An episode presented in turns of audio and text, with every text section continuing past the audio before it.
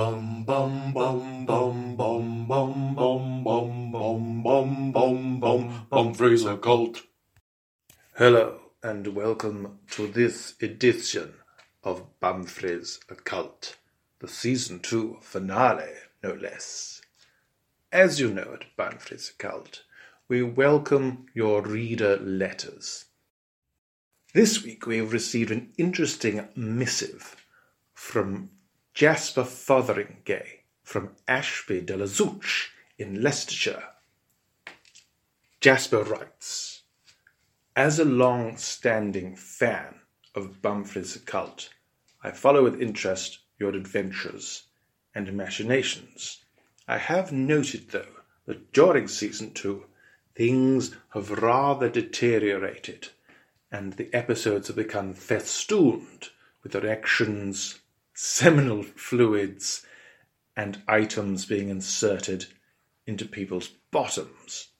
Come on, Bumfrey, straighten up and fly right, and let's get things above board and back on a level footing for the season finale.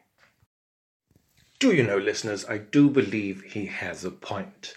It is so often when one has plumbed the depths of sexual depravity there is nothing better than associating oneself and indeed reacquainting the spirits with all that is wholesome and pure. With that in mind, then, the canvas on which we paint this episode will be the world of village cricket, where occult nonsenses and deviances have been engaged in defaming that noble sport. Let us continue then with season two, episode ten, the finale of Bumfrey's Occult, the cursed cricket bat. As was alluded to in the earlier episode with the man-eating Scottish slug, Bumfrey is known for delivering his spinning slows for the village team. Strange occurrences had been occurring, and indeed happening, at the clubhouse. And good old Bumfrey had been detailed to keep an eye on things at the next village cricket social to see what was going on. Instances had been reported of people feeling very weak, drained, not being able to get out of the bed at all after an instance of cricket at the cricket club.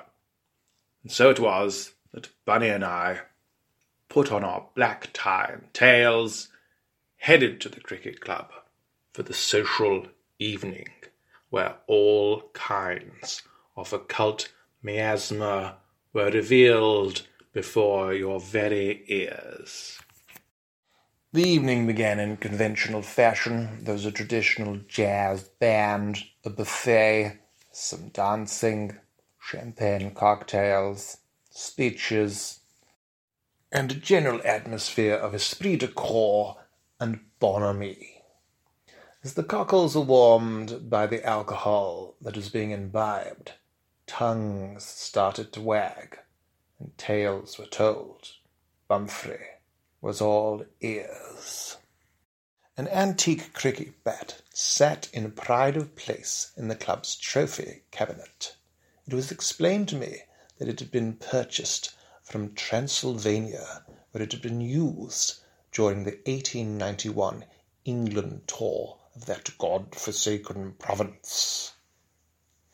It was signed by all the England cricketers of the era, including W. G. Grace, C. B. Fry, and Ranjitsinhji, and was worth a fortune. Having rather overdone the pink gins and champagne, I took a moment to go to the gentleman's convenience to empty my rather overfull bladder. I said my excuses to Bunny and told him I would be back within a few minutes. Having relieved myself and in the process of washing my hands, I could hear the jazz bubbling away muffled in sound through the toilet wall. And as I made my approach back to the ballroom, other strange sounds made themselves apparent. As I re entered the party room, I got the shock of my life. Every man and woman was naked as the day they were born and were engaged in erotic and, quite frankly, ridiculously athletic sexual couplings, banging away, going at it hammer and tongs. Far from being a clean episode of Bumfrey's Occult, things got actually worse. As you know, listeners, I don't stand for any nonsense, and I knew this amount of sexual fumblings, bumblings, and indeed tumblings. It's not how English people operate. There had to be an occult catalyst for this level of sexual intensity. The English people of suburbia don't just drop all their clothes off and start bonking in front of each other all over the tables, knocking the champers everywhere. No, no, no! That is for the bedroom, for the marriageable bed. Casting my Warlockian eye over proceedings quickly, and trying to avoid the bouncing breasts, pulsating vagines, and throbbing cocks, I soon identified the culprit.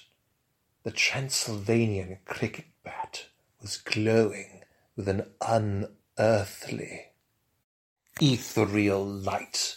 It was obviously this cricket bat that was transporting these rather staid individuals into throes of aggressive sexual ecstasy. To top it all, there was Bunny at the center of it, like some deranged practitioner of the Kama Sutra, with his cock deep in the captain's wife, and merrily at play in four other vaginas, having one in each hand and one in each foot. It was quite the thing to see, and one had to admire his athleticism, even if one did not admire his rather brazen attitude to public display.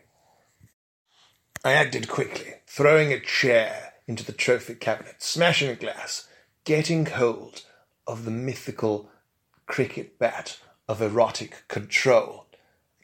I grabbed hold of the accursed item and ran out of the ballroom as fast as my legs would carry me. I could feel its occult power surging through my veins. A tumescent erection blew my trousers off my legs. It was very difficult to run with the Bumfrey member at full pelt, nearly poking me in the eye as I went along. I took it on to the centre of the cricket square, covered it in petrol, and burnt the fucker to ashes, but not before I had spontaneously ejaculated and orgasmed fifteen times before the process was complete. You can imagine I was exhausted, trouserless, and covered in spunk by the time my act was complete. Panting, I returned to the ballroom, my boner finally reducing in girth to some small degree. The shame upon the faces of the suburban husbands and wives of the cricket club was writ large to see. They gently shuffled away, putting their clothes back on. A muted thanks was received, as, of course, the occult power had forced them into throes of sexual ecstasy, the likes of which they had never have achieved without the addition of the occult cricket bat. Having found a pair of white cricket trousers in lost property, I covered up my member and tried to reassume my dignity. Party was breaking up, obviously, in a sea of embarrassment. I located Bunny and patted him on the back. Bunny, Bunny, I didn't know you had it in you, old man. Five Fagines in one go. Oh, well, I was rather possessed by the occult spirits, Bumfrey, you know. Well, fair play to you, old boy. There's plenty of life in the old dog yet. Yes, well, let's not talk of it. Shall we have a, a sherry at the bar? Why not? And Bunny and myself proceeded to get roaring drunk. We had saved suburbia from sexual ecstasy and restored order back to the cricket club, although the episode was indeed incredibly rude, just like most of the other ones in this season. Apologies to our listeners with more delicate erotic sensibilities. Tune in next time when we will launch season three, in which all kinds of unhinged, improvised occult investigatory nonsenses will be exploding into your mind tank like an erotic thunderbolt from Thor's schlong, spraying you with occult knowledge. There is only one, Bumfrey's, occult. Bum bum bum bum bum bum bum bum bum bum bum bum Bumfrey's occult.